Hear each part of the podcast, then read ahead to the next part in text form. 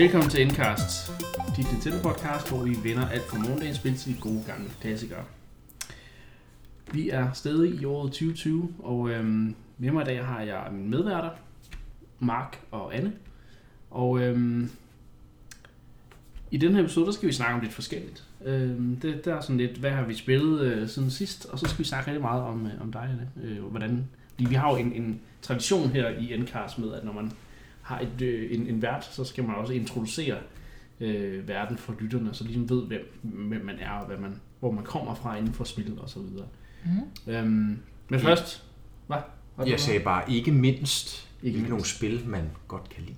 Ja, det, det skal vi jo også. Det er vigtigt at få defineret. Ja. Ja. Ikke? Mm. Også hvad for nogle man ikke kan lide, men det, det snakker vi ikke så tit om. Men øhm, inden da, øh, så skal vi altså snakke lidt om øhm, nogle spil, der er udkommet. Og, Ja, nu er det så småt begyndt. Dr. Kawashimas Brain Training er Ja. udkommet til Switch. Det var det første i det nye år. Er det et helt nyt Brain Training, Mark? Du, jeg ved, du har spillet det. Ja, øh, det har jeg. Jeg øh, spillede Brain Training spillene back in the day. Yes. Det første på DS i 2005 var det, tror Ja. jeg kom. Det er utroligt, det er så mange år siden. Det er sådan revolutioneret jo med rigtig mange nye former for spil, der kom. Ja, ja, der var jo hele den her line, der hed Touch Generations, Ja. som, øh, som var de her spil, der skulle ramme et, et bredere segment end de traditionelle Nintendo-fans. Ikke? Øh, og der kan man sige, at Nintendo i virkeligheden meget tidligt var inde på det her med touch, inden hele smartphone-markedet det bullerede derud af, og alt skulle være touch. Der var Nintendo jo først med touch på, på DS, og, og, og de spil, øh, der gjorde brug af det. Og et af de spil, der gjorde rigtig øh, godt brug af det, var jo Dr. Kawashimas Brain Training. Yes, Øh, som er sådan et... Sådan et, et edutainment, men det kan man jo ikke rigtig kalde det, men sådan et, øh, hvad, hvad skal man sige, sådan et, et spil, der skal integreres i dine daglige rutiner, og så gavner det dig som person eller som menneske. Altså det giver dig nogle, nogle, øh, nogle vindinger ud over bare det, kan man sige, at du er god Ja. til spillet. Ja. Men det er jo netop det her med, som det ligger i, i titlen, at du træner din hjerne. Så Dr. Kawashima, han, øh, han har nogle teorier, han er en japansk øh, neuro øh, kirurg eller forsker, et eller andet, hjerne, hjerneforsker. Og, øhm, og han har de her teorier om, hvordan man aktiverer forskellige grupper af, af hjernen, øh, når man laver forskellige øvelser. Og det er jo så de her øvelser, som, som øh, Nintendo efter at have haft et møde med ham her, Dr. Kawashima, så besluttede at lave til et spil. Og, øh, og så laver man de her øvelser, det er jo sådan nogle logiske øvelser, bundet op på, på matematik, så der er for eksempel en, hvor du skal være hurtig til at regne, øh, altså du skal løse 25 regnestykker så hurtigt som muligt, hvad er 2 plus 2, hvad er 10 gange 3, hvad er 15 minus 7 osv., så skal du løse det hurtigst muligt. Øh, der er også noget, hvor du skal læse højt, øh, læs det her stykke tekst højt for dig selv, eller Ja, okay. de andre, der måtte være i lokalet, øh, og gør det så hurtigt som muligt, men hvor du udtaler hver eneste ord tydeligt, ligesom jeg prøver at tale her. Ja. Og, øh, og så videre, sådan en, hvor du skal øh, du får fem tal præsenteret, de har forskellige størrelse på skærmen, men du skal altid vælge det, der ligesom har den største talværdi. Ja. Så selvom det måske er, er 19, der er den største værdi, så kan det godt være det mindste tal på skærmen, hvor at syvtallet det er mega stort. Og så igen det her med, at, at så er ideen, at det aktiverer så nogle forskellige centre i hjernen, der så gør, at du bliver, jeg ved ikke engang, hvad, hvad præcis, men altså sådan noget hurtigere til at tænke og Ja. regne og så videre. Ikke? Ja. Til sidst så får du så en score, så siger han så, kommer han med Dr. Kawashima, han er jo et sådan talende ansigt. Han ligner lidt Iwata i øvrigt. Ja, det synes jeg også. tænkt. Øh, han er sådan hele tiden din guide undervejs. Han kommer så frem på skærmen og siger, din hjernealder svarer så til, og så får man så et tal. Og jeg startede så ud med en god 80'er, God 80'er. er i det nye. Altså, så, de, så, Ja, så min hjerne svarer til en 80-årig. Ja, Der er nok lidt øh, usikkerhed i det. ja. ej, Det, ej, det, må håber jeg. 100%. Det håber jeg. Det håber jeg. Ellers kan man selvfølgelig sige, at jeg vil nok ikke have noget imod at trods alt at, at være så velfungerende som 80-årig. Nej. Nej, det er rigtigt. Men øh, i hvert fald, så får man den her score. Den kan man så dele med andre, hvis man har lyst til det. Jeg valgte ikke at dele min score på 80. Det kan jeg godt forstå. Ja. Øh, Øhm, vi snakker om det, men ja. Og så har man ligesom trænet dagen. Det er ikke noget, der tager mere end 5-10 minutter. Nej. så skal man så gøre det hver dag. Ja. Ja. Og så skal man ligesom se udviklingen. Jeg tror også, de snyder lidt med den der hjernealder, ikke? Fordi så starter man altid lidt højere, Ja, ja. og så næste dag, så var jeg allerede nede på øh, nogen og 60, Nå, og i går var jeg nede på 37. Så begynder vi at være der. Ja, Så jeg tror, der er lidt snyd. så hvis du kommer ned på 10 år, så er det super. Det er nok ikke så godt, for der er hjernen ikke fuldt udviklet. Der tror jeg, det er en bug i spillet. øh, hvad er det, han siger? 20 år er det bedste, åbenbart. Det er ja. der, hvor hjernen er mest elastisk, bla bla bla, et eller andet. Og så, ja, det er så åbenbart det topscoren. Ja, okay. Ser Men det er jo i, i grunden det. Det nye her til Switch, det er egentlig et remake af originalen. Der er kommet lidt få forbedringer, lidt få nye øvelser ind. Øh, Men største, den største ændring er, at der er kommet et multiplayer mode, som man kan spille mod hinanden øh, med de her øvelser. Jeg prøvede at få min kæreste til at være med på det, men hun var sådan lidt... Øh, ja, den, der taber, det er måske ikke så sjovt. Den, der er den dummeste. Fordi det er jo de her logiske øvelser, Ja. og, øh, og ja, Det de er egentlig meget sjove, men, øh, men jeg ved ikke rigtigt. Det fungerede ikke rigtigt for os. Det er jo lidt ligesom de der intelligenstest. Ja. Det er- bare lidt noget specifikt, man træner, og så tænker man, om det reflekterer sig hele min person, men det, det gør det nok ikke. Nej, Nej, men det var hun overbevist om, og hun, hun troede aldrig, hun ville have en chance, så det var sådan, jeg fik lov at sidde og spille det der med de der multiplayer modes med mig selv. Og de virker ellers, de virker ellers, meget- de virker ellers meget sjove, nogle af dem. Og jeg kan faktisk sige, det er nogle af dem, der virker allerbedst. Der er sådan en ny en, hvor, du skal, hvor de så bruger øh, det her lille kamera, der jo sidder i bunden af den højre Joy-Con. Sådan, Ja. øh, Ja. der sidder der sådan en lille kamera. Og, øh, og det bruger de så til, at du ligesom holder det her på tværs. Nu illustrerer jeg for de andre i lytterne må forestille sig det. Du holder det i, i, i, i den ene hånd, sådan på tværs med kameraet, der ligesom peger ud, og, og så holder du den anden hånd ind foran kameraet. Og så er der sådan en sten, saks, papir, Nå. hvor du så hele tiden så siger den så, nu skal du øh, vælge nu skal du vælge den, der slår sten, og så skal man så køre mm. en, en papir ned foran kameraet. Ja. Så registrerer den så, om man har taget det rigtigt. Det fungerer skide godt. Ja. Den er god til at registrere det. Fedt. Men ellers må jeg nok sande, at, øh, at det har været lidt en begrænset fornøjelse. okay. Jeg synes, det virker noget gammeldags efterhånden, Ja. Dr. Kawashima. Øh, især igen, når vi taler sådan mobil-æraen helt. Altså det virker for det første som et mobilspil, altså mm. sådan et spil, der er masser af på mobiltelefonerne. Ja. Mm. Også som et spil, der er blevet overgået rigtig mange gange af, af simpelthen bedre udvalg af sådan nogle spil, læringsspil. Mm. Øhm, og så er der simpelthen også, altså jeg vil mene, der er sådan programmelle øh, problemer Nå. med især de, øh, den skal jo, du skal hele tiden skrive tal øh, på skærmen, for ligesom at svare på for eksempel de her regnestykker. Og den er rigtig dårlig, den, øh, den programmering, de har lavet til at genkende, hvad det er for et tal, du skriver. Nå. Øh, du, det er sådan meget specifikt, og jeg ved godt selvfølgelig, der er, der er sådan nogle officielle regler for, hvordan du tegner et syvtal, altså hvilken rækkefølge du kører, eller et femtal for den sags skyld. Ja. Men selv hvis du gør det på den korrekte måde, altså, så er det så ofte, at den ikke registrerer, hvad du skriver Ah. ah. Korrekt. Øh, at du simpelthen enten spilder tid jo, fordi at så skal du prøve flere gange, hvor der går dyrebare sekunder med, at du prøver febrilsk at få den til at registrere det rigtige tal.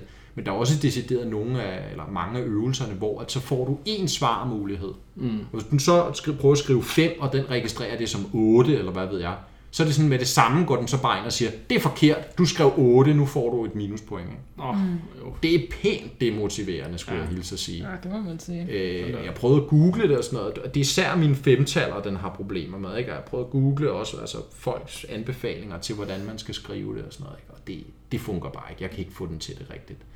Øh, Jeg kan godt huske, der også var lidt det problem i originalspillet, men jeg husker det ikke som så slemt, som det er her på Switchen. Nej, okay. Så og det, det er altså det er kritisk for spillet, vil jeg sige, at det er så stort. Og det er ikke kun femtallet, det er også nogle af de andre, den har problemer med. Ja, okay. Og min, min, min håndskrift ellers er ikke sådan fuldstændig vind og skæv, skulle jeg mene, så, så det burde være til at forstå. Der, der synes jeg simpelthen ikke, programmet fungerer godt nok. Igen i forhold til for eksempel, hvor godt det fungerede med kameraet og mm. det der sten, saks, papir game.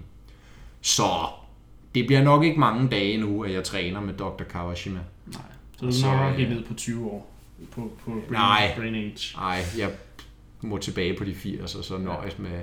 Det er jo selvfølgelig også blevet bestridt masser af gange, hvor reel en effekt det her har på Ja, ja. noget som helst. Det er jo sådan noget, der ikke rigtig kan bevises. Øh, 100% i hvert fald. Så, men øhm, ja. Så det var Okay. lidt en fuser, synes jeg. Okay. Lidt en fuser. Jamen, Dog er det meget fedt, hvis man køber den fysiske version, så får du sådan en lille pen med, Uh, som du kan bruge på touchskærmen. Den fungerer ret godt ja, det faktisk. er godt. Den kan du også bruge til andre touchbaserede øh, Switch-spil. Jeg kan godt bruge en Maker. men- Så ikke man hele tiden sidder og sætter, ikke fordi det ikke fungerer godt, man sidder og sætter de der fedtede fingre på, på Switch-skærmen, så lige pludselig så er der bare fingeraftryk over det hele. Så. Men der er ikke nogen af jer, der har spillet øh, Dr. Kawashi? Nej, det har aldrig rigtig sagt mig noget. Jeg, er ikke så, jeg, jeg synes ikke, de der logiske ting, de siger mig noget. Så det, det holder jeg mig meget, øh, meget fint væk fra. Så det er heller ikke os, der skal spille multiplayer, kan jeg høre. Nej, nej, det er det ikke. Så må du tage udfordringen op, Anne. Ja, det kan vi godt se. Men du har fået spillet øh, noget Cadence of Hyrule. Ja, der Fordi er kommet Der en, kommer DLC. ja, Der er kommet DLC. der er kommet en gratis lille update, hvor man får lov til at spille som ham, den onde Octavio, Uff. som jo har været ude at corrupte det her Hyrule øh, matchup med Crypt of the Necrodancer. Og øh, så ser man ligesom, at han er, man, man spiller, han er rundt og corrupte de her templer, som man så senere hen som øh, Link eller Zelda, eller Tink. Åh oh, nej, kan man spille single? Måske. Måske. Så går han, og han rundt og corrupter templerne. Ja. Så det foregår i virkeligheden før.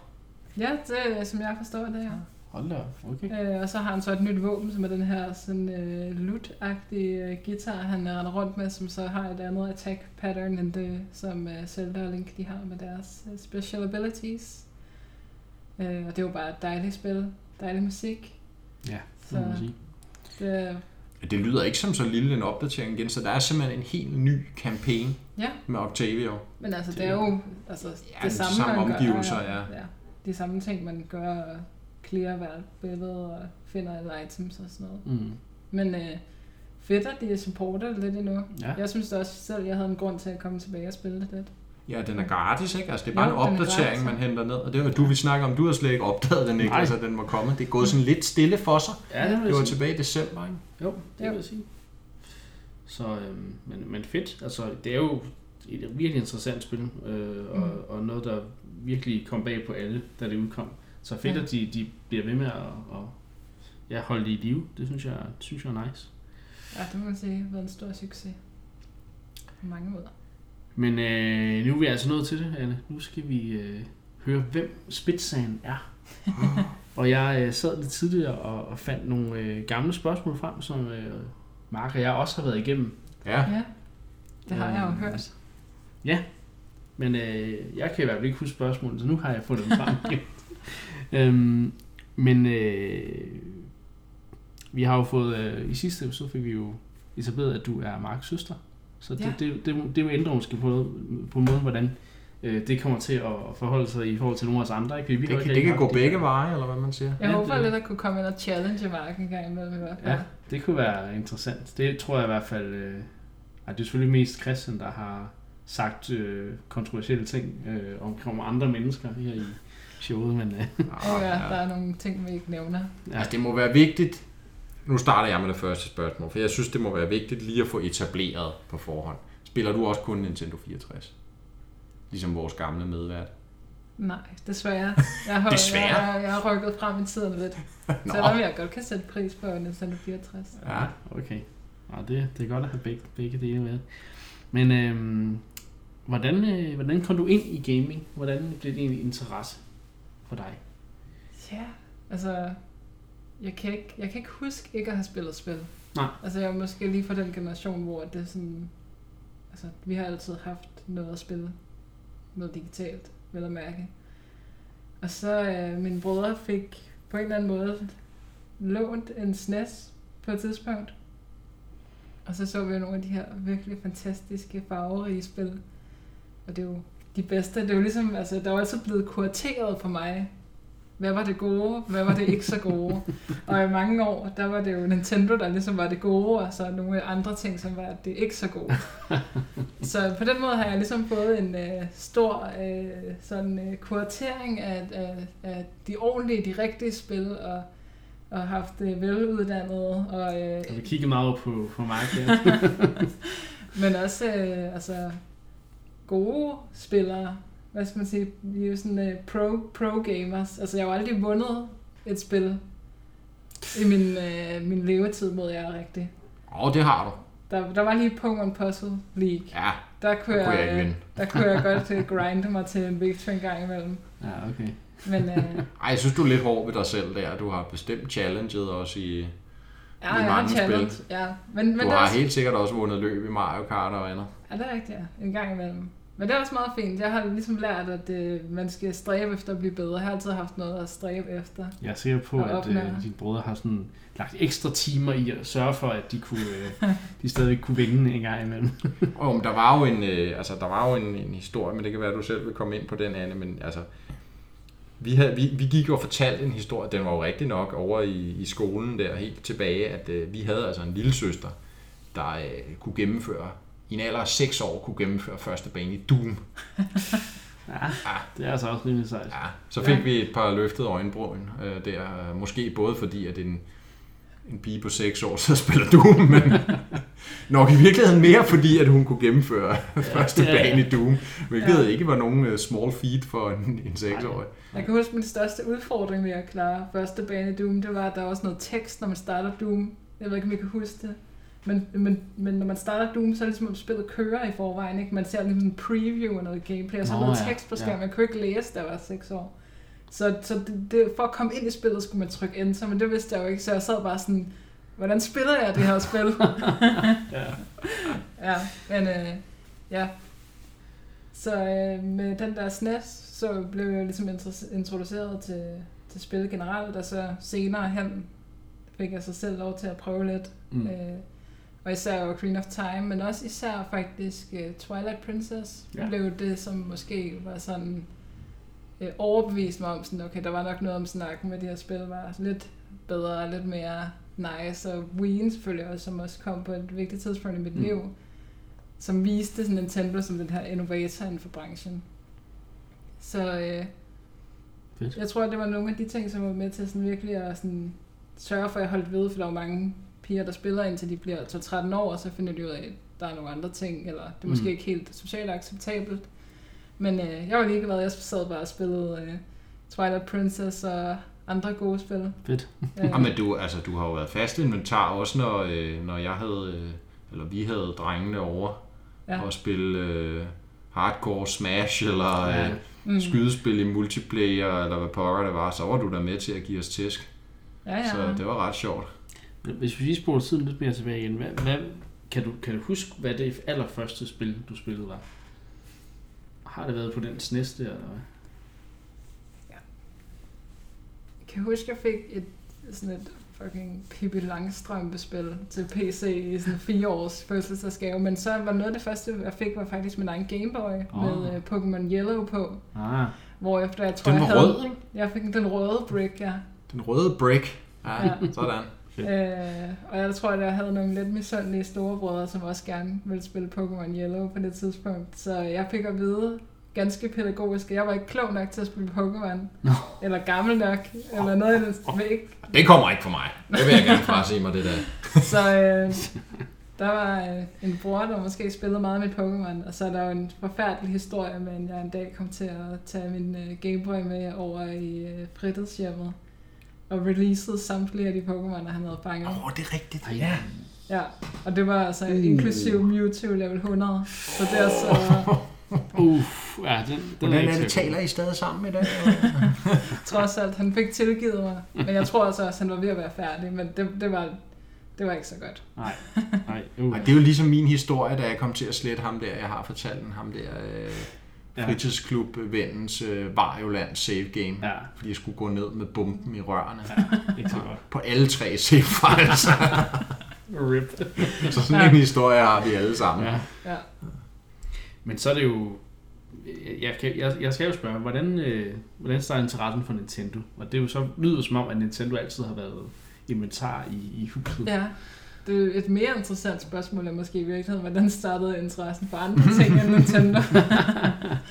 Ej, vi var altid, vi var jo egentlig sådan PC øh, Nintendo gamers i lang tid, ikke? Og så øh, blev der måske udvidet med noget Playstation på et tidspunkt, Ja, og og Xbox. Xbox, ja. Uh, uh.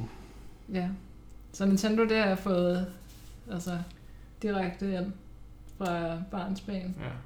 Men, så, men det kan man også sige, det er jo så også interessant, at du, er, at du er valgt, altså, har valgt at, at blive ved med at spille det, ikke? og det er jo Mhm. måske også, som du siger, fordi at de virkelig har noget unikt at byde på. Mm. Men dengang, altså dengang jeg var barn, så handlede det jo meget mere om, hvad var det bedste. Og jeg kan huske, at jeg var over i skolen, og alle drengene fra min klasse, de havde jo en Playstation 2. Og ja. Ja. de var sådan, Sony det er det bedste, det er for voksne. Jeg var sådan, I er jo børn, der spiller. sådan, jeg er også barn, men I er jo også børn, så hvor, hvad sker der? Sådan, ja. øh, så, så det var ligesom vigtigt at have argumenterne på plads, og der kunne jeg jo gå hjem til min storebror og sige sådan, hvad skal jeg sige, når de siger, at Playstation er det, er det bedste, ikke? Og så er der jo kommet Wii og alt det her med innovation og sådan noget. Ja. Ja. Har du så et yndlings Nintendo-spil? På alle platforme. Uh, Ja. det er det svære spørgsmål. Ja. Det behøver ikke være retro. Altså, man skal jo se Breath of the Wild, fordi det var... Skal man det? Nej, men det ved jeg ikke, om man skal, men det skal jeg. Altså, Øh. det, det, det, må man gerne det her øh, selskab, vil jeg sige. Det, jeg, tror, øh, jeg, jeg tror også, at Mark og jeg er rimelig glade for det. Det er noget altså, virkelig specielt. Men altså før det er Ocarina of Time. Altså det er jo sådan, kampen står mellem de to for mig. Øh, også fordi, at Ocarina of Time spillede jeg jo, altså sådan, både da jeg var barn, men mest fordi jeg ville ride på Epona, rundt i Hyrule. Det var jo, altså, det kunne jeg jo ikke få nogen andre steder på det tidspunkt. Var der ikke et eller andet Barbie-hestespil også? det har Det jeg kan umuligt have Det var bare ikke lige så godt, jo. Det kan umuligt Der var aldrig lige nogen, der havde et godt hestespil. Nej, det er altså. øhm, ja, så Zelda er jo virkelig altså, min Nintendo-franchise. Ja. Jeg Ja, ikke fordi så, det er jo sjovt, du spiller for eksempel ikke så meget Mario. Nej, jeg er ikke så meget platformer Så, så i den forstand er det ikke, fordi vores sådan, ja, interesser eller fascinationer for de forskellige genrer sådan over, overlapper 100%. Vel? Nej, Men du spiller også mere strategispil, ved jeg, end jeg gør. ja, og store RPG'er og sådan Ja, noget. store RPG'er. Og derfor bliver jeg også nødt til at nævne det første Paper som er næsten helt skældsættende for min opvækst, fordi det bare var så, så godt. Paper Mario til Nintendo 64. Ja. ja. Oh, så bliver Christian forhåbentlig lidt stolt. Ja, det tror jeg. Det, det tror jeg. Øhm, jamen, har, hvor mange konsoller har du så haft sådan i det hele af Nintendo-konsoller? Altså, jeg har haft adgang til dem alle sammen, Ja. ja. hvis jeg gik ind på min brødres værelse, men selv havde jeg så en oprindelig Game Boy, den røde, og så havde jeg så en Game Boy Color, som jeg købte af en af min brødres venner. Og så øh, fik jeg en Game Boy Advance. Ja. Og en DS. Og så havde jeg en DS Lite og en DSi. Okay, der har simpelthen været næsten er alle udgaver. Det er ret imponerende, for jeg havde ikke en DSi. Hvad skete der egentlig der? Det kommer jeg til at tænke på. Ja, men det ved jeg ikke. Nej. Så øh, jeg bad. spiller måske bare mere DS, end du gør. Ja, det, du har altid været rigtig glad for de håndholdte, ja, ikke? Jo. Ja, jeg har altid elsket det der second screening, som jo er blevet Mhm. stort senere. Men det har jeg altid praktiseret. Siddet haft et eller andet på tv'et, der er sådan er inferior, og så sidde og spille noget håndholdt. Har du så også to skærme til PC? Mm. Okay, ja. Der er andre, der ikke er så gode til at multitaske. Men øh, så havde jeg så... Så købte jeg så en Wii, Ja. men det var ret sent, fordi at jeg havde jo ligesom adgang til Mm. en Wii, men øh, jeg Du skulle også have din egen. Jeg skulle have min egen. På et tidspunkt, så øh, de blev jo så billige også til sidst. Mm. Jeg tror, jeg købte en for 800 kroner eller sådan noget. ja. Øh, og så var jeg først med på sådan day one konsol, da Wii U'en kom. Og det var jeg også ret glad for. Altså, det var Mm. jo på mange måder en speciel tid for Nintendo, men der kom jo alligevel, altså især gamle spil og sådan noget, kunne jeg spille masser af der. ja det, jeg, jeg synes, at det er en ret, ret fed konsol, Wii. Mm, mm. Det er jo i virkeligheden Switch-prototypen. Ja, det er Jo, det. Altså. det er det.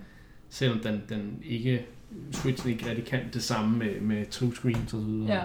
Anyway. Øh, og så selvfølgelig også Switch på day one. Ja. Så jeg har haft meste. 3DS har du også, ikke? Nå, 3DS. Hvor- Ja. Okay, jeg har haft en 3DS, og så har jeg haft en Ja. New 3DS, og så har jeg så fået en... Så har jeg haft to New 3DS XL. Har jeg det? Har du to? Så har jeg haft to? Nej, jeg har. Jeg har, jeg har i hvert fald en. Ja, okay.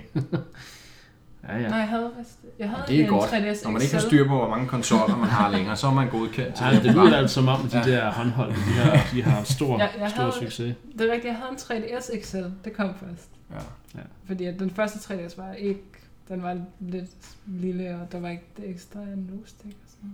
Nå, men så kom New 3DS, og så forholdt det sig sådan, at jeg kunne få den lille, og du kunne få den store.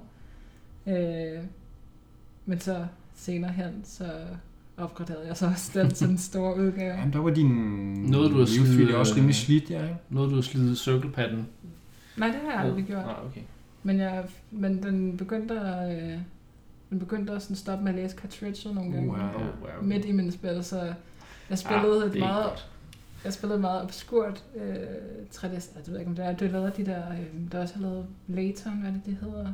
Level 5. Ja, Level 5, som hedder Fantasy Life, som var sådan et RPG, hvor Åh, man havde ja. sådan en hel masse forskellige sådan, jobs, man kunne tage. Nogle af dem var bare sådan noget ridder og hunter og sådan nogle ting.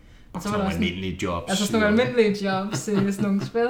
Uh, men så var der også noget, du kunne have woodcutter og carpenter og sådan noget. Det, der var uendelig meget grind i det spil. Jeg, jeg tror, jeg endte med at spille det sådan 140 timer, uden at få klaret alle jobs. Så ved man bare, det er et Grind, grind spil. the game. Ved man bare, det er et spil, når man vælger at tage jobbet woodcutter i stedet for knight. Ja. Altså, Ja, jeg startede også som hunter, og så klarede jeg ligesom main questen, og så gik jeg tilbage og klarede alle tingene igen. ja, det har du godt nok spillet meget Fantasy Ja, Life. men da, Tal godt min, om det.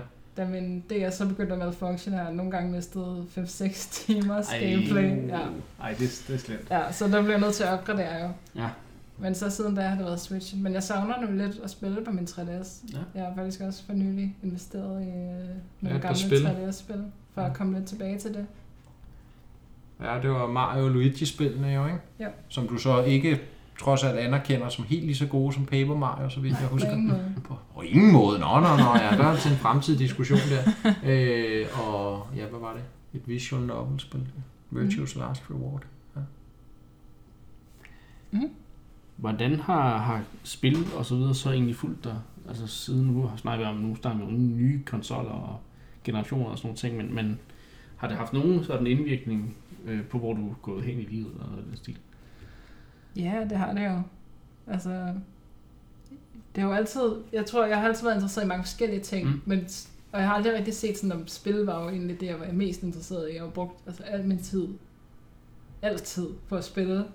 Men jeg var sådan, jeg var også interesseret i alle mulige andre ting. Så sådan i min uddannelsesvalg har jeg været sådan meget rundt omkring, fordi jeg var interesseret i mange ting. Og så lige pludselig en dag, så jeg sådan, at det er jo spil, jeg interesserer mig for. Det er spil, jeg kan lide, Ja. men jeg har aldrig haft et ønske om at lave spil selv. Nej. Men bare viden om spil. Ja. Det er jo ligesom det, det fede i livet. Øh, og så øh, fik jeg lejlighed for nogle år siden til at være med på et andet spil, Side to Mark. Han øh, var også var med på dengang. Øh, indtil det ligesom, ja, det er jo, der er jo desværre ikke så mange, så meget business i det, kan man sige. Øh, så det, I må gerne nævne Det, det skal I ikke fortælle lytterne. Nå, så skal vi netop sige det. ja, men øh, Donere en skilling eller to. det, cheers and bits. Ja, cheers and bits. Ja, okay. Øhm, men så lige pludselig en dag efter, at efter forskellige fejlslagende uddannelsesforløb, så øh, tænkte jeg sådan, jeg skal læse spil. Ja. Og jeg vidste jo, at Mark havde læst spil, og på det tidspunkt så vores fætter, som også var blevet inspireret af Mark, var i gang med at læse øh, øh, også spilkandidaten ude på ITU, Som jeg også har taget. som du også har taget. Inspireret af Mark. Ja, Ja, Mark, han er i været virkeligheden den front- samme person, tror jeg, Ja. som kloner af hinanden. Ja. Det tror jeg også. Øh, så der gik jeg i gang for fire år siden med at læse en bachelor i digital medie og design, Mm. som jeg så færdiggjorde i sommer, og så er jeg så lige begyndt på spiluddannelsen her til efteråret. Fedt. Øh, og det er virkelig, virkelig nice. Ja. Nu, altså bare det, jeg kan huske første gang jeg var ude på ITU, var faktisk i forbindelse med, med vores fætter der, som, som gik derud og skulle have noget hjælp. Og jeg kom sådan gående ind, og det første jeg hører nogen sige, der går på ITU, det er eller med, og så healede han den her person. Og så var jeg sådan lidt, det her, det her jeg hører til. Men så gik der lige nogle år, men så fandt jeg Ja. at det var så rigtigt. Ja. Fordi at det er bare et virkelig, virkelig fedt miljø at være i, og der er bare folk, der elsker at spille lige så meget som en selv. Ikke klart. Så øh, det kan jeg kun anbefales, hvis man øh, vil gå den vej. Ja. Og så har jeg så også selv faktisk i sommer fået en stor revelation omkring et spil, jeg skal lave. Uh, Så det kan jo, forhåbentlig så kommer jeg til at høre om det. det glæder vi os til. Ja. øhm, men, men så kan vi jo ligesom fortsætte lidt i, i, i, i dit univers, man skal sige. Ved, at, fordi vi har jo, i slutningen af sidste år, der har vi jo kåret tre spil på, på Switch, som, eller på Nintendo øh, konsoller. Jeg ved ikke, om man kan tælle 3DS'en længere. Men øh, der, der har vi ligesom sagt tre spil, der er vores... Øh, Vi havde Kirby's Epic Yarn, Det ikke? er Extra rigtigt. Epic Det er Yarn til rigtigt. 3DS sidste år. Det kan jo være, at Anne har Det tænkt, jeg ved, hun er glad for Kirby. Ja. Det kan jo være, det, det kunne være... Har, har, du, har du tre spil, øh, Ja. så du er til at rangere dem bagefter? Jeg har tre spil, tror jeg. Og det bliver måske lidt de populære valg.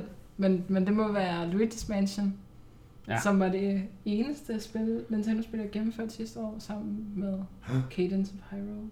Okay, Men, det, men det, det kommer ikke med, fordi jeg blev nødt Nej. til at vælge Pokémon Ja. og Fire Emblem. Okay. Uha. Så det er måske lidt sådan de tre store. Ja, Pokémon var der jo hverken Christian, øh, du Niklas eller jeg havde jo det Nej. på. Ja. Så det er jo, det er jo, Men- det er jo en newcomer, eller hvad man skal Ja. sige. Men, men det er lidt svært for mig, fordi det var lidt spøjst over, ikke? Vi har de her sådan tidligere 3DS-udviklere, håndholdt Mm. mm. klassisk udviklere, som skal rykke over på en stor konsol, og ligesom finde ud af, hvordan oversætter vi de her gamle koncepter til noget, der fungerer ja. på en stor skærm. Og det er ligesom om, at vi har set de her spil er i sådan en overgangsfase mellem sådan det, det var, og det, det bliver til. Ja, Øh, det er faktisk øh, fælles for alle tre, du nævner der, Ja, kan man sige. Så ja, interessant. øhm, men Ja. Man savner jo noget Ring Fit Adventure, ikke? Det ved jeg, du har spillet. Ja, jeg har spillet det, men jeg, jeg tror ikke helt på den der gamification, vil jeg sige. men jeg kan godt anerkende, det var det er nice og godt, øh, ja. godt spil. Øh, Nå, men så må jeg gætte, så må jeg gætte så. Så tror jeg, du har Pokémon som nummer 3. nej. Nummer to. Ja. Okay. Så tror jeg, at det er Fire Emblem på nummer tre. Nej. Ej. Er Luigi's Mansion så langt nede? Ja, Ej. Nå, så Fire Emblem. det, det må det blive. Det var fordi- årets Nintendo-oplevelse, men du har ikke gennemført det, sikkert. Nej. Nå. Og det, var- det var også, altså jeg var virkelig meget i tvivl. Ikke, at jeg havde gennemført Ring Fit, vil jeg gerne. Jeg har heller ikke gennemført Emblem. Nu er der jo en, der har speedrunnet Ring Fit på 18 timer, så... Løbe på stedet i 18 timer. Men ja, øh, jeg tror, det var blive Fire Emblem, altså selvom jeg ikke gennemførte det, og det var lidt... Altså, det, det, men det er mere på, det er mig, der, det der er fejlen der, det er ikke spillet. Fordi der sker jo noget på et tidspunkt i spillet, hvor at man ligesom før har været på den her skole, og alt er fryd og gammel, og så lige pludselig sker der noget meget overraskende, vil jeg sige, som gør, at øh, spillet ændrer sig markant, uden at du har tid til, at, at sådan, den siger ikke til dig sådan, nu skal du lige skynde dig med at blive færdig med A, B og C, fordi at nu skal der noget. Og det giver også mening, sådan vil det jo ikke fungere i virkeligheden. Mm. Men øh, lige pludselig skete der noget, som gjorde, at en hel del af den progress, jeg var i gang med at bygge op, øh, især i sådan forhold til andre karakterer, det, det, det forsvandt bare og var umuligt at, Mm. mm. at ligesom ja. nå at reparere, mindre man havde et gammelt save, men så, det var så mange timer siden og så videre. Så jeg gav lidt op, fordi at det er virkelig nogle hårde ting, der sker faktisk. Ja. Jeg var ikke sådan klar til at gøre Nej. de ting, der er nødvendige for at komme videre. Nå, Vi har også gået, gået, i spillet sådan cirka der, hvor der sker nogle, nogle store ændringer i, ja. Ja. i gameplay og så videre. så kan man jo diskutere, hvor godt det fungerer. Det er jo lidt sjovt, at man på den ene side siger, at, at det er egentlig ret fedt, det der sker, men samtidig så ødelægger det lidt spillet. Det kan Ja. sætte noget på spil, kan man Ja. sige. Så, Ja. Men det er, nok, det, det er nok mere sådan min egen oplevelse med det. Altså jeg tror, at mange vil have det nogenlunde fint med det. Men jeg, har, jeg havde det lidt dårligt med det. Men Ja. mest, mest, ikke så meget sådan, på grund af historien og sådan, det, der sker, men sådan mere fordi sådan, jeg havde muligheden for at få 100%. Der har jeg måske lidt arvet det der Marks øh, Ja, completionist thing. Øh, men det var noget, der betød noget for mig, at det skulle ligesom ordnes, inden den her store ting kunne ske, og det nåede jeg så ikke. Og så var det lidt sørgeligt. Skal du så starte forfra næste gang, du går i gang med spillet, eller. Prøver du at færdiggøre? Jeg tror, jeg prøver at færdiggøre Okay. det på et tidspunkt. Så må man virkelig sige, at den første halvdel, om ikke andet, er en stærk oplevelse. Jamen, det synes jeg bestemt også. Altså, jeg tror, det er sådan, at vi vil sige, at om 10 år, så er det ikke det bedste Fire Emblem-spil. Det er helt 100%, fordi det bliver det næste eller det efter. Mm. Fordi nu har de fundet ud af, hvordan laver vi et spil til Switch, som er en helt anden oplevelse. Og de tager måske endnu flere ting fra nogle andre franchises, som Persona for eksempel, og siger sådan, hvordan kan vi perfekte det helt i Mm. forhold til Fire Emblem-formlen. Men altså, jeg synes, at core gameplay er nice, og jeg havde ikke spillet nogen Fire Emblem-spil inden, så Mm. det var også Ja, ja, nyt okay. for mig. Så nogle, altså jeg havde Har du ikke spillet det på mobilen? Men det er selvfølgelig sådan lidt. meget, meget lidt. Ja. Okay. Øhm, men det, det var en positiv overraskelse for mig. Jeg synes, ja. det var fedt, men altså, det er ikke sådan en klar vinder for mig. Nej, okay. Jamen, fair nok, men... Øh, Så Fire Emblem, Pokémon, Luigi's Mansion Ja. 3. Jeg, jeg tror måske, at Luigi's Mansion fortjener at være det bedste. Men på en eller anden måde, altså, fordi det er sådan relativt kort, så det egner sig bare ikke som sådan Game of the Year, fordi du når ikke at få det sådan ind på samme måde, som et spil, du spiller 80 timer. mm. Så selvom jeg kan sådan appreciate virkelig meget alt det arbejde, der ligger i de sådan kompakte 24 timer, som er også meget for et spil i virkeligheden, så, så fordi jeg spiller det på sådan to uger, altså så er det ikke med mig på samme måde, som når jeg spiller det. Du ved godt, det er Niklas overspil, ikke? Nå, men det er jo også godt. Men, Men det er jo interessant, og det siger jo igen det her med, at det er forskellige ting, der tiltaler. Præcis. Altså, jeg går typisk død i de der meget lange spil, det Mm. lytterne også. Altså, og dermed ikke sagt, at de ikke kan vinde årets spil, jo, for jeg synes i virkelig, virkeligheden behøver man jo heller ikke at spille, spille længere, end at de har givet en den oplevelse, man kom efter. Eller, Mm. Og hvis du har spillet 20% af et spil, og det var den fedeste oplevelse nogensinde, mm. jamen, så er det jo fedt.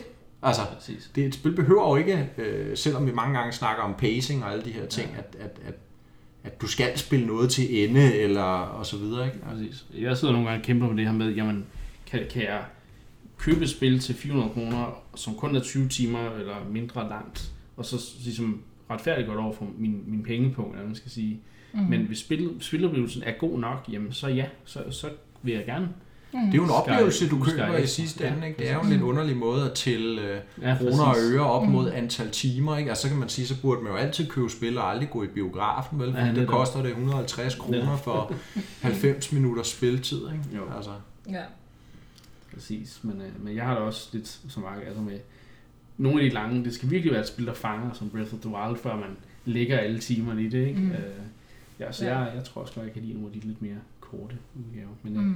ja, interessant nok, at vi øh, så alle fire, kan man jo så sige, har haft helt forskellige øh, top 3'er Ja. i 2019. ja, men alligevel nogle af de samme spil, Ja, ja. Det, det drejer sig om, ikke? Så der er jo after Jeg havde også Fire Emblem med på min ja. liste. Så. Mm. Øhm, men øh, Men, øh, nu afslutter vi altså alt snak om 2019. Nu skal vi holde os til 2020. Øh, men inden da skal jeg også lige minde om, minde om at vi jo altså lytter til... Øh, vi lytter ikke til det, vi, vi, vi laver det, kan man sige. Men I lytter til Endcast, dit Nintendo-podcast, hvor vi vender alt fra morgendagens spil til de gode gamle klassikere, som også kan lyttes, på Spotify, lyttes til på Spotify og iTunes. Så har jeg vist det hele med, inden vi går videre til den sidste del af, af dagens øhm, podcast. Øhm, 2020, hvad ser vi frem til på Nintendo? Øh, på, det er jo nok især på Switch. Jo. Øhm, er der nogle spil? Vi ved jo ikke så meget om, altså der er ikke så meget, der, der er fast. Nej, vi har snakket om, øh, om det her et par gange. Jeg nævnte det også i sidste episode. Øh, igen sådan et, et forbløffende tyndt øh, i virkeligheden kan man sige forbløffende tyndt år, fordi vi ved i bund og grund ikke særlig meget om det. Nej. Det er virkelig altså få ting Nintendo har sat på papiret på Ja. nuværende tidspunkt, og endnu mere sat dato på. Ja. Altså det kan vi jo nærmest ikke engang tælle en måned frem. Nej, Øh, det er næsten, så det er jo begrænset, hvad man kan sige. Vi har selvfølgelig nogle antagelser om, hvad der udkommer i 2020, men det kan lige så vel nå at ændre sig. At Animal Crossing, der har vi en forårsudgivelse. Yes. Den må siges at være den helt store forårsudgivelse. Ja, helt Den klart. skulle jo have været ude i efteråret, så blev det udsat. Mm-hmm. De fik simpelthen mere tid til at gøre det færdigt, Ja. hvilket jo er en helt forbløffende ting i spilbranchen, øh, fordi de ikke ønskede at, at dræbe deres medarbejdere. Ja. Så det var jo pluspoint i bogen for det. Det må man sige. Mm. Øh, og nu kommer det så, og det ser jo fantastisk ud. Det gør Ja. det. Det er det. Altså, jeg var så, ja, det ser bare så virkelig godt ud. Altså, Ja. det er bare... Og nu kan jeg se, hvor der du sidder og smiler over hele ansigtet, ja. Ja. fordi, og og jeg ved, hvor meget du elsker at spille Animal Crossing. Ja, og det er ikke engang fordi, at jeg sådan har holdt ved det til 3DS eller tidligere, men det er bare, den oplevelse findes bare ikke andre steder. Og i den altså, produktionsværdi, som der ligger i, i Animal Crossing-franchisen. Og den er bare så vigtig heller ikke sådan at underspille på en eller anden måde, fordi vi ofte glemmer, at Animal Crossing tiltaler et lidt andet segment, mm. end vi Mm. normalt ser på de her forumer og så videre. Øh, men det er bare så sindssygt stor en franchise, og vi, vi kan ikke engang forstå det, tror jeg. Nej. Altså fordi at man, man undervurderer bare, hvor mange der Og sidder og og spiller. salgstal på den, ikke? Men øh, Ja, ja, på den men- gode side af 10, 15, 20 millioner, tror jeg. Ja, Per spil. Per Ja. spil. Ikke? Ja, ikke totalt set. Hold da op.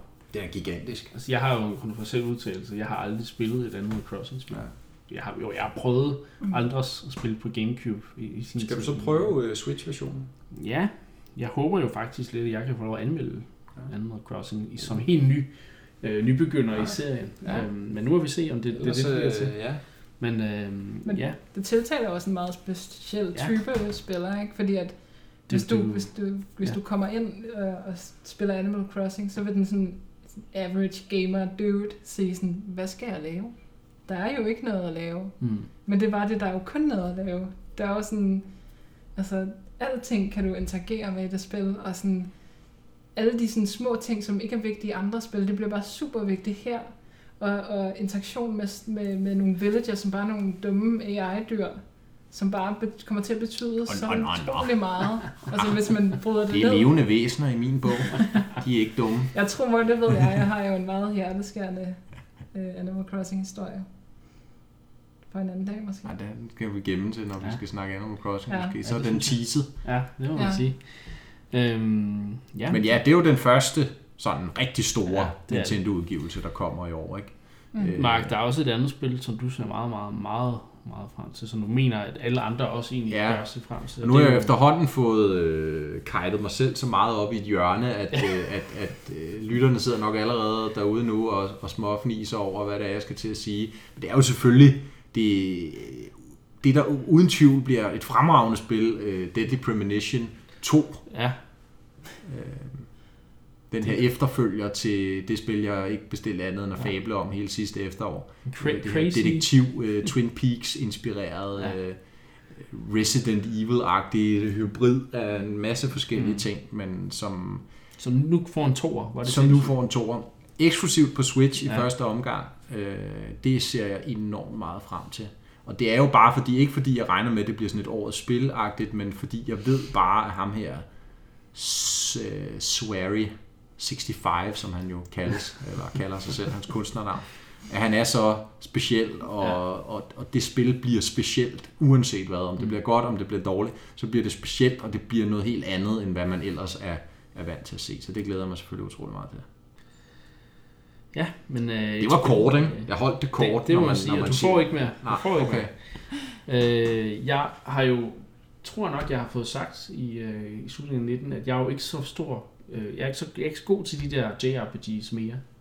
Men der kommer altså et, øh, et remaster af et JRPG, som jeg aldrig rigtig fik spillet nok, øh, og det er Xenoblade Chronicles øh, Definitive Edition, øhm, som jo ser, ser rigtig, rigtig flot ud, øh, og som øh, vi endelig får lov at spille i HD. Det er jo, Mm. har jo aldrig været udgivet i, øh, for andet end, end Wii, så Og øh, 3DS. 3DS. 3DS, men det er stadig ikke HD. New 3DS. Nej, nej, det er ikke HD, og, men den er jo sjov, fordi det er Ja. jo sådan en mirakelport. Ja, Ja, ja, mange. Det er jo en af de få spil, som kun fungerer på New 3DS, som Anna siger. Ja, Ja. netop. Øh, men du ved jeg, Anna, Jeg har spillet det. ja, Ja. og Det taler hele. meget varmt om det. Ja. Jeg har, På, på 3DS eller på Wii? På Wii, Ja. faktisk. Ja. Øh, et par år efter det kom ud. Prøvede at spille det lige da det kom ud, men det fangede mig ikke sådan rigtigt. Nej. Men så, øh, der var et eller andet, og det er især den her virkelig fantastiske, unikke verden, Mm. som er de her to store øh, titaner, der har kæmpet engang i sådan et stort gråt hav af ingenting ellers. Og de, så, de her titaner har så kæmpet en uendelig fight, som så ender ud med, at de begge to sådan slår hinanden på samme tid og dør sådan fixeret i den position. Så der ligesom er de her to øh, modpoler af hinanden, som er sådan Bionis, som er alt livet og sådan dyrene og naturen, og så den her Mekonis, som er alle, alt det sådan unaturlige mix og robotter og Mm. den er sådan rusten og så videre. Og der er så de her to klinger, som ligesom agerer bro fra den ene til den anden. Ja. Og du starter så, øhm, og så har der så været siden, øh, ja, jeg kan ikke huske, men, men, der, men der har så været nogle invasioner fra den her Mekonis over på Mm. mm. Bionis, så, så menneskeheden er egentlig blevet sådan drevet på flugt og bor i nogle små kolonier og så videre. Ja. Øhm, og så starter du så nede på benet af den her Bionis og skal egentlig traverse hele vejen op. Og Mm. du ender med at stå på nakken af den og ser direkte over på ansigtet af Mekonis, og det, det er noget af det sindssygeste, jeg har oplevet i sådan en world building Mm. af spil. Ja. Øhm, der er også på et tidspunkt, hvor du kommer til at stå nede ved, ved tagerne af en af dem, og kan se op på den anden, altså i dens fulde figur, og du ved bare sådan, jeg har været der og der og der og der på den her øh, anden, øh, hvad hedder det, af de her to kæmper. Ja, det lyder, det lyder totalt amazing. Jeg nåede jo aldrig så langt ind i det, men jeg har hørt Anna snakke om det, og det... Altså, jeg er jo helt solgt nu igen, bare på at høre på det, mm. Mm. at det er jo bare le- next, next level, level design, ikke? Ja, At det er jo er bare world class, er måske ja, det rigtige ord men, men, men det kræver virkelig, Ja. ja. at man investerer sig Ja, i det. ja. Men noget af det, altså jeg er jo sådan en person, som måske står lidt alene med at være skuffet over både øh, Xenoblade Chronicles X og, Mm, det var jeg stor fan af. Ja. og Xenoblade 2, som jeg heller aldrig kom i gang med rigtigt, fordi jeg synes, at jeg er måske også lidt konservativ, men jeg synes bare, at var så godt. Mm. Mm. Og så skal de prøve at bygge videre ovenpå, og det bliver meget kompliceret. Mm. Øh, Især i toeren gik jeg meget hurtigt død i, fordi der var så mange systemer, man skal lære fra starten af. Og Ja. så, du har alle de her kampsystemer, og så skal de linke mere. Altså endnu, det var svært nok i etteren at forstå, sådan, der er de her tre Mhm. steps, så skal du et eller andet day tople en dude, og så breake ham, og så kan du daze ham, og så kan du øh, slå ihjel, ikke? Men, men det er så gået sådan fire gange next level i toeren. Øh, Så at sige, toren er en helt anden form for... Den har, det har ikke den samme charme som etteren. Mm. Jeg har også spillet etteren, jeg har desværre mistet min disk til, til Wii. Jeg ved ikke lige hvordan. Men nu skal jeg selvfølgelig have det igen til Switch, så det er okay. ja. Øhm, men jeg, jeg kan huske, at øh, altså, den der britiske voice acting, der var blandt andet i spillet, ja. den var fuldstændig fantastisk. Ja. Selvom det var lidt cringe, men det var også bare sådan, det, det gjorde spillet unikt. Og så øh, er der gået bare, der er gået alt for meget anime i den i toeren, synes jeg. Altså, Ja, det er jo, det, det er jo lige også lidt min store anke Ja. ja. med toren, ikke? Altså, jeg har også den der, jeg har prøvet at spille etteren tre gange, er jeg nået sådan noget øh, mellem 5 og 20 timer ind i det, ikke? Ja. Mm. Øh, jeg vil rigtig gerne spille det. Nu prøver jeg igen her med HD-versionen. Mm. Ja. Ja. Men ja, den kommer jo så, at øhm, vi har egentlig ikke fået sat dato på, vel? Det tror jeg ikke, nej. Jeg tror, det Men- der stod sommer, ikke? Ja, men så var der nogen, der bemærkede for et par uger siden, at øh, Cool Shop har sat den på til 29. maj. Nå, hold da op. Det var der Det sådan nogen, der, den, og den gik øh, verden rundt faktisk, Ja, ja, det den nyhed, at, øh, at de mente måske, det var et leak. Ja. Øh, så det er jo et forårs, Mm. forårsspil. Øhm, et andet rollespil, der kommer, som vi har snakket lidt om, det var Bravely Default 2. Så, så øh, Ja, det nævnte vi i sidste episode. det skulle Det også være en annonceret. 2020-udgivelse. Vi ved selvfølgelig ikke, hvornår, men øh, Det, det er lidt utroligt, tænker jeg, hvis de når at blive færdige med det, eftersom, ja okay, Octopath Ja. Traveler har alligevel nu halvandet år på banen eller sådan 18, noget. Ja. Ja. Så selvfølgelig ja, kan det godt være, at de bliver færdige med det. Øhm, så er Ubisoft, de er også ude med nogle, nogle ting, der kommer til Switch Guards and Monsters. Ja. Er det, og det virker som sådan en Assassin's Creed møder Breath of the Wild. Ja, altså jeg, der var jo kun en meget sådan sparsom uh, cinematic, man så uh, til E3 fra Mhm. mm. Ubisoft-konferencen. Ja. Men man ser jo det her øh, sådan uh, mytologiske Grækenland. Det, det seneste Assassin's Creed har jo været i, i Grækenland. Ja. Øh, men, men noget af det, som jeg også selv, det er lidt tidspunkt, men noget af det, jeg selv lidt har manglet fra Assassin's Creed-spillene, når de foregår i de her sådan lidt, øh, altså meget gamle tidsalder, det her med, hvor det mytologiske, fordi det er noget, der er virkelig interessante ved de her øh, sådan settings generelt, ikke? Og det kommer så i Gods and Monsters. Det, de går all in på det, virker Ja. som.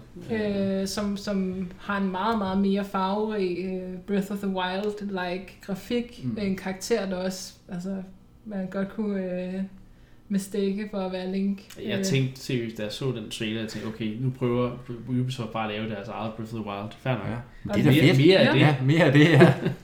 øhm, Ubisoft har jo lavet mange open world spil i, i ja. seneste tid, så de, de, det kan jo være, at de kan bringe noget til, til den formular, men jeg håber selvfølgelig bare, at de tager mere inspiration fra Breath of the Wild, end de gør fra Assassin's Creed. Nu må, nu må vi se. Ja, men øh, det blev så udskudt. Det skulle være kommet her i foråret, men øh, Ubisoft udskød jo en masse af deres spil til næste konsolgeneration. Men øh, må ikke det komme bedre af den grund? Jo, det, må- det må man da håbe. Det må man da håbe. Øhm, apropos øh, konsolgenerationer og så videre, og så videre. Øh, et spil, som jo som et eller andet sted er sindssygt, at det eksisterer på Switch, det er jo Doom øh, fra 2016, der blev portet øh, til Switch i en øh, faktisk ged- gedin øh, udgave. en super god port. Nu kommer øh, Doom Eternal, var der lidt øh, forvirring om, om det stadig kommer til Switch. Det er jo blevet udskudt på de andre konsoller, og så på Switch ved vi ikke helt, hvornår. Nej, men de var ude at sige denne her uge faktisk, at det kommer stadig. Ja. Det helt nye Doom, øh, moderne Doom, Doom med Eternal. fuld øh, smæk på grafik og lyd. Og... Så om det kommer i 2020, ved vi ikke 100%, men, men man kan jo håbe, at de ikke. stadig når det. Må ikke. Øh, Øh, det- fordi de Eternal udkommer allerede på de andre maskiner her til foråret også. ja, det er Øh, rigtigt. så altså, jeg tror, at de må nå en 2020. Ja, det Men altså. Doom, øh, hvad sker der nu? Øh, Du, nu kan du snart spille, var jeg lige ved at sige, hele Doom-franchisen Ja. på Switch. Det bliver Ja. jeg nødt til lige at nævne. Doom 1 og 2 er lige blevet opdateret med nye patches, så de kører super godt på Ja. Og du kan da spille øh, det, der hedder Custom Watts, altså simpelthen mods, ekstra banepakker, har Bethesda tilføjet til de to helt originale Doom-spil. Øh, og de koster ingenting. Så kommer Doom 64. Så kommer Doom 64 nemlig. Glad for, at du nævner den, Niklas. Det er jo en af mine helt store favoritter. Øh, har jeg også fablet lidt om i en episode sidste år. Mm. Øh, helt særskilt Doom-spil oprindeligt til Nintendo 64 bliver genudgivet her. Og det kommer til foråret. Ja. Det kommer samtidig med lanceringen af Doom Eternal til de andre øh, maskiner. Der kommer Doom 64. Det skal jeg spille på Switch. Øh, selvfølgelig den nye generation af Doom, det du siger fra 2016, der bare hedder Doom. Ja. Fantastisk spil, og Doom Eternal ser ud til bare at op barn Ja. ja. endnu mere. Helt klart. Og det er verdensklasse skydespil, det, det må man bare sige. Men der er jo et spil, som jeg håber, som jeg tror, vi alle tre håber, udkommer i år. Øh, Jeg, jeg holder stadig på den. Breath of the Wild 2. Jeg tror stadig, det når, de når en, en, et julesalg. Men man kan så også sige, med alle de andre store spil, der er til de andre konsoller, der er blevet udskudt her i år allerede, så Mm. kan det være, at man bliver lidt, jeg bliver måske lidt nervøs, men, men det er jo Nintendo, vi har med at gøre, så må det ikke, at mit håb kan... kan Jeg tror, det kommer meget an på, hvad scope er for det spil. Altså, ja. det vi har set indtil videre for den trailer, ligner jo, at de genbruger Hyrule for Breath of the Wild. Nemlig. Øh, så er, det, er der tale om sådan en, det jeg kalder en Majora's Mask situation, altså hvor de genbruger mange af assetsene Mm. fra Breath of the Wild, øh, og, og hurtigere ligesom kan bygge spillet op, end Ja. hvis de skulle lave verden helt forbunden. Øh, så tror jeg måske på, at Ja. det, og det kunne det godt ligne jo, Især at det er når det, de, de når gør. de ikke? siger, at to er ligesom udsprunget af af alle deres DLC-idéer, så kunne man ligesom, have ligesom en fornemmelse af, at de bare er gået nærmest direkte fra, fra DLC-udvikling til sequel-udvikling. Ikke? Men øh, nu, nu må vi se, om, om det holder eller ej. Men jeg, jeg indtil videre ser den stadig som et 2020-spil, indtil vi hører noget. Det kan jo være, at de når at give en trailer til E3 og siger, at det kommer altså først i 2021. Men who knows? Øhm, det bliver i hvert fald et crazy spil, som øh, jeg, jeg håber, at at, hvor de som bare siger, okay, nu har vi lavet Breath of Wild, nu prøver vi at lave, altså tage de ting, der fungerede super godt, gøre dem større og bedre, og så prøve måske at, at lappe lidt Mm. på de ting, der måske Mm. godt kunne have fungeret. Altså, ikke, altså Breath of the Wild er jo perfekt, men der er jo måske lige nogle ting, der godt kunne. Ja, det er jo det perfekte spil, men er det det perfekte Zelda-spil? Ja, Det er jo måske nok det, mange Det er øh, det. derude tænker. Dun- Dungeonsne synes jeg jo nok øh, var det, der haltede mest i det spil. Mm. Det er open world designet, der ligesom er taget til et helt nyt niveau, Mm. Men, men, men Zelda, traditionelt Zelda-ting, der mangler der måske lidt. Um, så, så det, Altså personligt vil jeg skyde på marts. Så bliver det fire, tre, tre år siden. Fire Hvis år du mener siden. marts næste år. Ja. Så det bliver Ja. det fire år siden. ja, det marts udkom. 2021. Ja. Ja. Ja. Ja. Jamen, så er det i hvert fald også haft god tid Ja, til at- Zelda-spil har jo normalt en produktionstid på de der 5-6 år, ikke? Mm. Hvor Majora's Mask øh, så også var en, en, en, en afstikker. Ja, Ja. og igen, hvis de kan genbruge nogle ting og så Mm. videre, ikke, så, så er det Plus måske de jo har, øh, hvad hedder de nu? Monolith har de jo med til assets. Ja, de development har, øh, ja, så det de rigtigt. har et rimelig stort team, der arbejder på det. Ikke? Mm. Det er også et gigantspil, de skal lave, jo, ikke? Det er jo ingen tvivl om. Men det er også et enormt vigtigt spil for franchisen. Fordi det er nu, de skal cementere, at sådan, de, de kan noget, der bare altså, ikke findes andre steder på markedet. her på falderæbet, er der noget, I håber, vi ser øh, noget fra? Øh, Jeg ved det ikke, igen, det er så svært at spå om, altså, fordi jeg synes, Pikmin. Nintendo er gode til. Ja, altså det jeg skulle til at nævne var netop det her med, jeg tror, det er ret sikkert og vist, at vi kommer til at se en række Wii U ports ja. igen. Øh, nu øh, Tokyo Mirage Session, som vi ikke har snakket om endnu, øh, det gør vi i en fremtidig episode, er jo lige kommet. mm. Øhm, hvad er der så tilbage på Wii U? Der er jo stadig nogle ting, der er Pikmin 3 er måske et meget sandsynligt port. Vi kommer til at se Super Mario 3D World, som jo også lidt udfylder en Mario-genre, som ikke er der på Switch. Selvom den har fremragende Mario-spil, så er der ikke lige præcis den der 2,5D-agtige Mm. Mario-oplevelse. Øhm, Wonderful 101 har af flere omgange været rygtet. Det er jo et Platinum Games kampspil. Måske ikke en, en, på den helt store scene, men Men også Men men også- vil jeg sige, synes jeg. Man fornemmer, at det, Okay. det ikke var stor nok en succes til, at de kan... at de tør, de tør øh, smide det det. over. Ja. Men sådan var det jo også lidt med Bayonetta, indtil at Nintendo faktisk postede penge i at forlænge ja. Franchisen. Ikke? Mm. Men apropos Bayonetta, Træerne. kunne træerne komme i år? Det, at hvis ikke den kommer i år, så vil jeg være lidt bekymret og småbekymret Ja. øh, for, hvad der sker med det. Hvad med et, øh, et nyt 2D Metroid? Kunne Ja. det være, at Metroid kom Det tilbage er jo rygtet på også. Ja. Øh, det tror jeg er Eller meget sandsynligt. Trilogy? Med Trilogy. Prime Det snakkede vi jo om i en af episoderne før jul. Ikke? Det tror jeg er meget sandsynligt. Eller jeg tror, det er sikkert, at hvis Trilogy HD Remaster Ja. kommer på et eller andet tidspunkt, om det er i år, det må tiden vise. Øh, et nyt 2D Metroid-spil, Eller det tror jeg Super også på. Metroid Remake, who knows? Super Metroid Remake, det var det, der var rygtet. Ja, præcis. Øh, det arbejder de her spanske med Mercury Steam på, er jeg ret sikker på. Men Ja. må, det ikke, må det ikke planen for Metroid-franchisen, at nu skal den holde til live til 4'eren er Ja. ude, og der går nogle år endnu. Ja, eller ikke bare holde til live, tror jeg. Jeg tror, de vil forsøge at bygge den lidt op og ja. Sige, altså det er jo sådan typisk ikke, når man skal lancere et eller andet kulturprodukt, så er det altid godt at have flere heste at spille på, ikke? så man Mm. ligesom fornemmer, at det er et helt univers. Ja. Mm. Og det her med, hvis de kan bygge det op med flere spil, ikke? hvor den ene måske er er remasteren Mm. og remaket. af det. Altså det er jo i virkeligheden, så vil det være de bedste Metroid-spil, ja. Ja. de finder frem til at sætte scenen for Prime 4. Ikke? Mm. De finder hele Prime-trilogien frem, og Super Metroid, som jo Mm. er de bedste. Ja. Ja. Er der nogen Nintendo-serier, vi savner? Jeg savner jo Paper Mario, må jeg sige. Der har jo ikke været rigtig Paper Mario siden uh, Thousand Year Door, og det er Oh, hårdt sagt, uh-huh. fordi jeg elsker også Super, Mario, Super Paper Mario, selvom jeg faktisk aldrig har fået det gennemført. Ja, og har du, du har ikke spillet det nye? Color Splash? Nej, Uh, men uh, nej, det Jeg synes ikke, det var så Stik- dårligt. Sticker Sticker Star var var- pænt dårligt. Ja, det, var- det var Men ikke Color Splash til Wii U kunne man måske også forestille sig, at det blev portet til Switch. Måske ja, det kom egentlig sent i Wii U's levetid. Meget sent, ja. Men uh, et remake af originalen, øhm, eller Thousand Year Door, det er jo sådan independent, så uh, de kan jo fungere. Ja. Thousand Year Door, det er det, jeg har spillet mest af dem, og det er fremragende Mm. spil. Humoren er jo fantastisk, men det er det jo Ja. i næsten alle Paper Mario-spillene, har jeg forstået. Så ja, ja, det kunne være ret fedt at få nogle rollespil fra, fra den stil. Og så selvfølgelig nogle overraskelser, det håber jeg altid på, Nintendo. Nogle nye IP'er, Nye IP'er, ja. for de er nogle af de bedste til at, at bringe nye IP'er frem med originale, kreative idéer. Mm. Øh, så det håber jeg på. Helt klart. Jeg ser også frem til Rune Factory 5, Mm. som jo er en lidt, øh, lidt spøjs franchise, som er jo mange, altså flere, det er jo nærmest 15 år gammelt eller sådan noget efterhånden, ikke? Fantasy Harvest Moon, Fantasy Harvest Moon, ja. Hvis man skal præsentere det for andre. Ja, præcis. Øh, Det er jo øh, RPG blandet med øh, ja, Harvest Moon, Ja. Stardew Valley, hvis man har spillet det. Det er jo et kæmpe stor genre, som der bare ikke er nogen, der har taget seriøst. Måske fordi man ikke har taget dem, der spiller de spil seriøst. Lidt ligesom lidt, lidt af Animal Crossing på en Ja. eller anden måde. Ikke? På en eller anden måde, ja. Øh, og der kommer nogen øh, i den genre i år. Øh, de er i gang med remake 4, jo, som er et 3DS-spil, som også er Ja, det kan jeg godt 6 år gammelt. Nu taler du om Harvest Moon, ikke? Nej, nej, det er Rune Nå, Factory. Nå, Rune Factory. Factory. Og, Okay. men, men det er så også netop i gang med at remake, øh, jeg tror måske der er kommet i Japan, det der hedder Harvest Moon Friends of Mineral Town, som Ja. ja. er kendt som en af de bedste Harvest Moon i serien. Oprindeligt kom det til Game Boy Advance.